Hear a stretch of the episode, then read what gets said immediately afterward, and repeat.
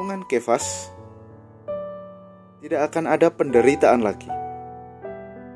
Wahyu 7 ayat 16 berkata, mereka tidak akan menderita lapar dan dahaga lagi, dan matahari atau panas terik tidak akan menimpa mereka lagi.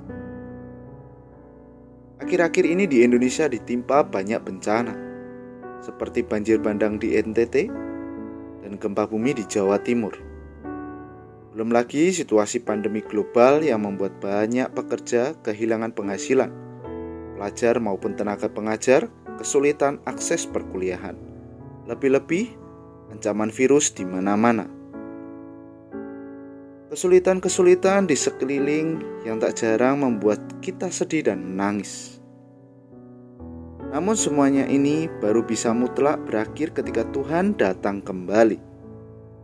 Saat itu kita terangkat, tidak lagi lapar dan dahaga, tidak ada lagi kesulitan hidup, tidak lagi terganggu oleh bencana alam.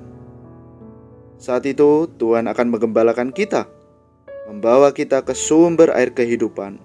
Allah pun akan menyeka segala air mata kita. Karunia keselamatan Allah tidak saja mencakup kematian, kebangkitan, dan kenaikannya tapi juga kedatangannya kembali. Dia sudah mati, bangkit, naik, dia juga akan datang kembali. Ini adalah satu pengharapan yang mulia, pengharapan yang bahagia.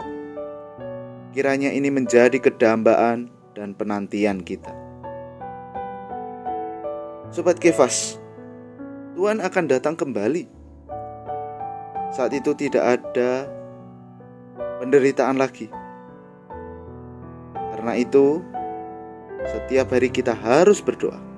Tuhan, datanglah segera. Mari kita berdoa. Tuhan Yesus, terima kasih atas firman-Mu bahwa Engkau akan datang kembali dan aku tidak akan mengalami penderitaan lagi. Tuhan Yesus, segera datanglah, terjadilah sesuai dengan firman-Mu. Amin.